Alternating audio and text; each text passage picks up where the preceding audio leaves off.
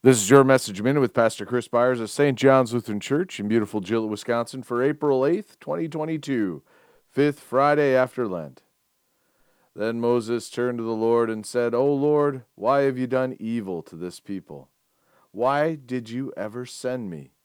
For since I came to Pharaoh to speak in your name, he has done evil to this people, and you have not delivered your people at all. But the Lord said to Moses, now you shall see what I will do to Pharaoh. For with a strong hand he will send them out, and with a strong hand he will drive them out of his land. Exodus 5, verse 22 through 6, verse 1. Times of difficulty do not necessarily mean that we are not working within God's will.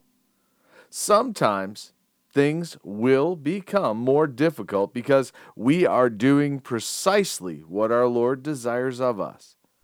Like the burden being placed on the Hebrew people by Pharaoh for seeking to go out and do what was right before God.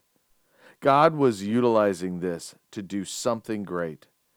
Unfortunately, we find that many cry out against God in times of struggle, as opposed to turning more to the Father the burden can become so great that some may fall away completely.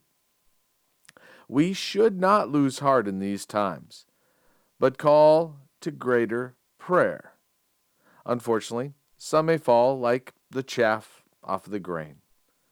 But we know that the fruit that is to come will be great. We must not lose hope because of these times as we see the struggles, rejoice in God and lift up his promises. Let us pray.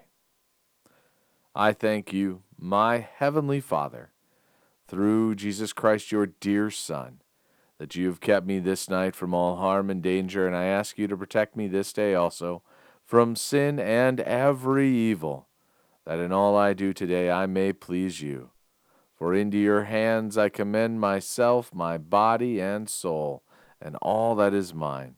Let your holy angel watch over me, that the wicked foe have no power over me.